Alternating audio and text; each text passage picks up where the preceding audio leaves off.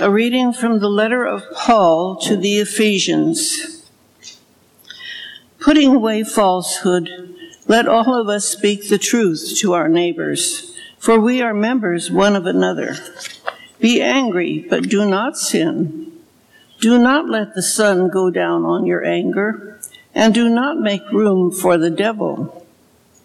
Thieves must give up their stealing Rather, let them labor and work honestly with their own hands, so as to have something to share with the needy.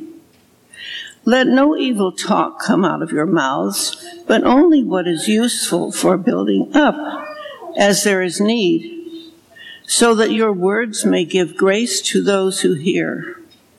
And do not grieve the Holy Spirit of God, with which you were marked with a seal for the day of redemption. Put away from you all bitterness and wrath and anger and wrangling and slander, together with all malice. And be kind to one another, tender hearted, forgiving one another, as God in Christ has forgiven you. Therefore, be imitators of God as beloved children, and live in love as Christ loved us and gave himself up for us a fragrant offering and sacrifice to God. This is the word of the Lord.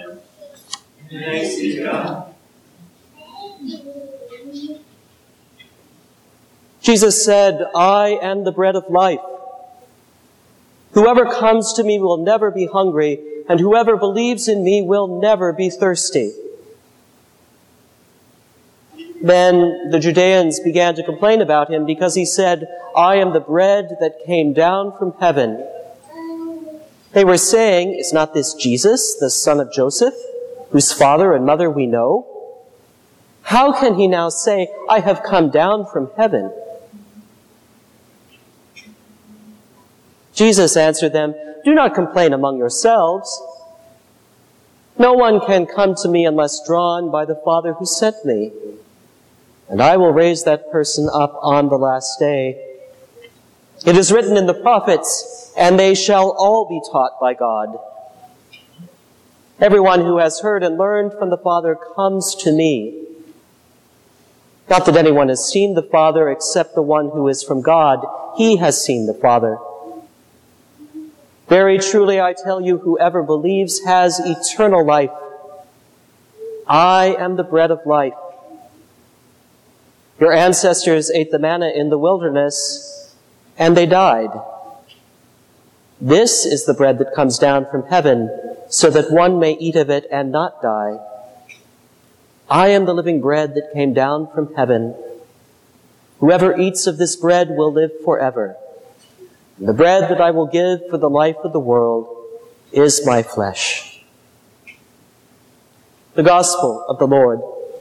Praise Good morning. It's great to see you all here, especially a warm welcome to the Boucher family and all of their extended family, and to Dylan, who is going to be baptized today.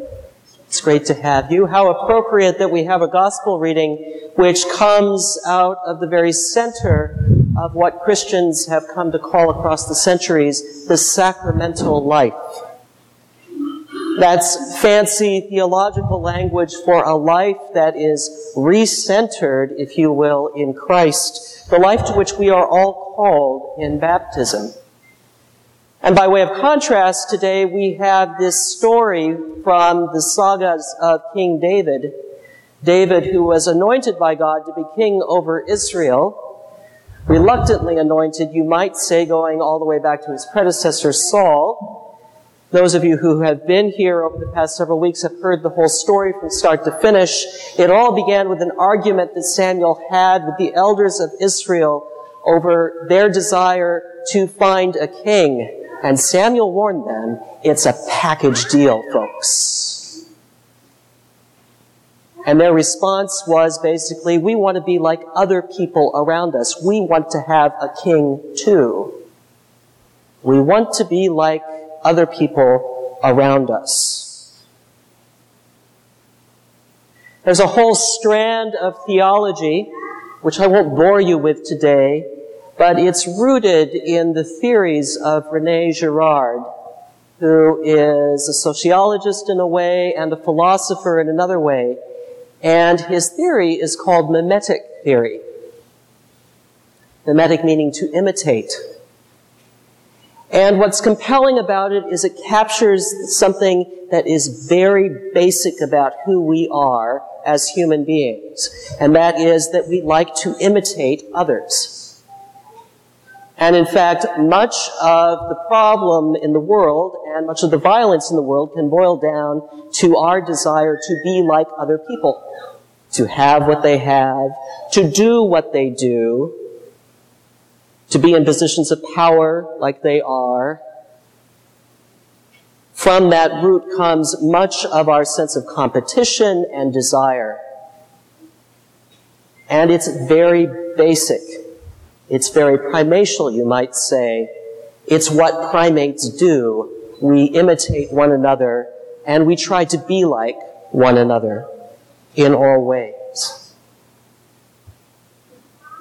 The theology to derive from that is to recognize that that is just the basic part of who we are. And so the question of our lives is not whether or not we try to imitate others. The question is, who do we imitate or be like?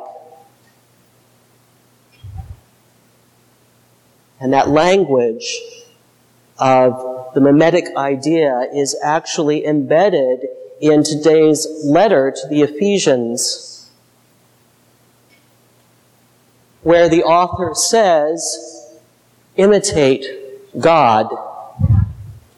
The Greek word is mimetai. Mimic God. If you don't mimic God, you're going to mimic somebody else. Who is that going to be?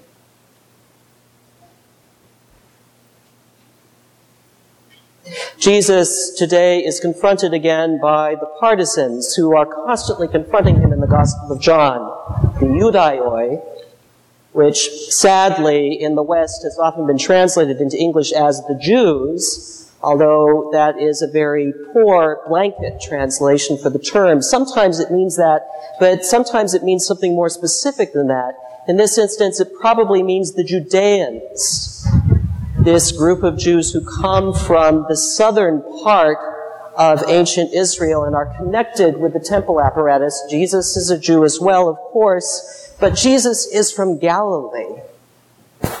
And he's back in his home country in this part of John. And these partisans who are connected with the temple apparatus in Jerusalem confront him and challenge him. Why? Well, they know his folks. They know his parents. And if Jesus was a good firstborn son, he would have taken up carpentry and stayed close to Nazareth or Capernaum, which we think maybe his parents moved to when he was a little bit older, and just set up shop and taken up his family vocation, and life would have gone on as usual. But instead, Jesus stepped out of his boundaries and did a walkabout, the Australians might say, and came back completely changed and brought this entourage with him, and then he's got a huge following of crowds behind him. So he is way out of bounds by the conservative traditions of his day, and more than that, he is challenging the authorities in Jerusalem, and even more than that, he's saying outlandish things like he has come down from heaven. Now, even today, if any of us said that, you know, most people around would probably think we were crazy. Jesus' response to the Judeans' challenge is very simple. He says, Don't worry about it. In essence, he says, Don't complain among yourselves. It's not worth it. At a deeper level, he's saying, I know you don't get it. How could you? Because you are imitating the authorities, and the ways of the world as they have been inherited. And what are the ways of the world about? They are about blood ties. They are about power. They are about minding your place in the society, sticking to your box, and not stepping out at all.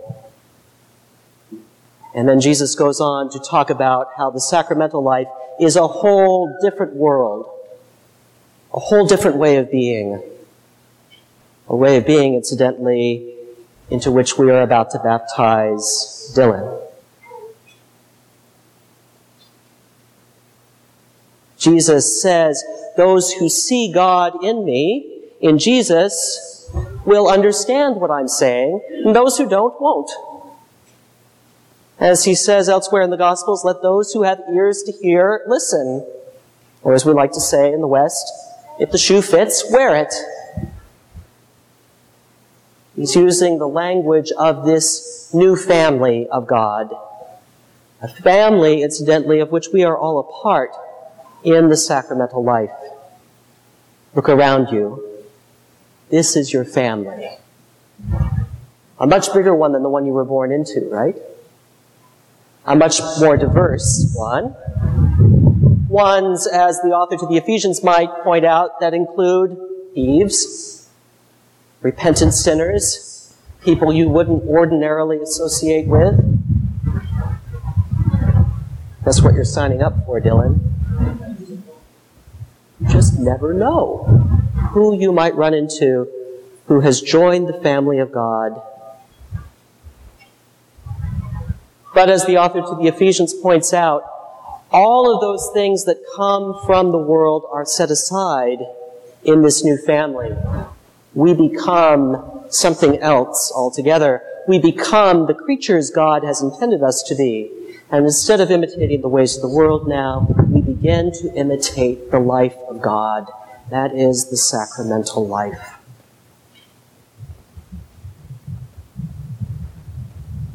Jesus tells us the sign of that sacramental life is baptism on the one hand and also communion on the other.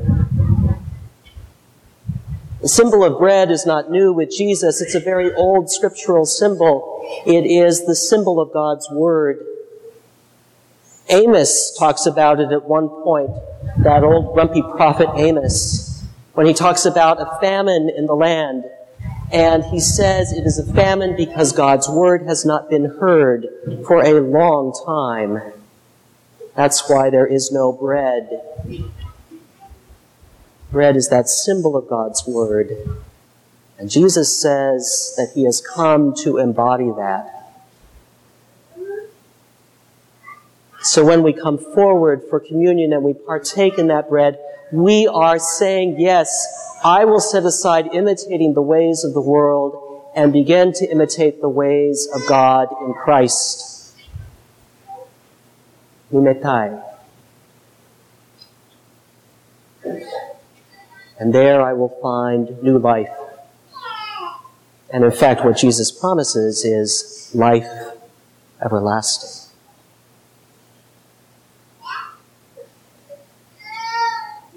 Let that challenge you this day.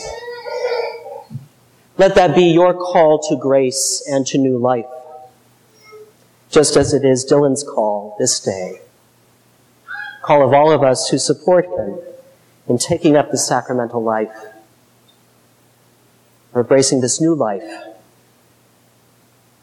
given for the world by God in Christ. The ways of the world are death. The ways of Christ are life eternal.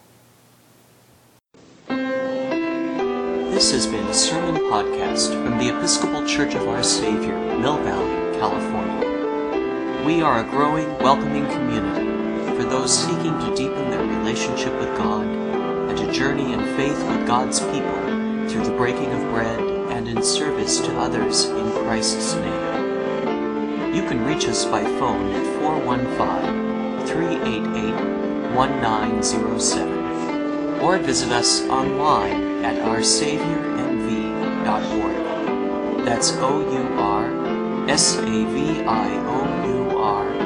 M-V for Mill Valley dot O-R-G. We wish you God's peace, and we hope to greet you in person very soon.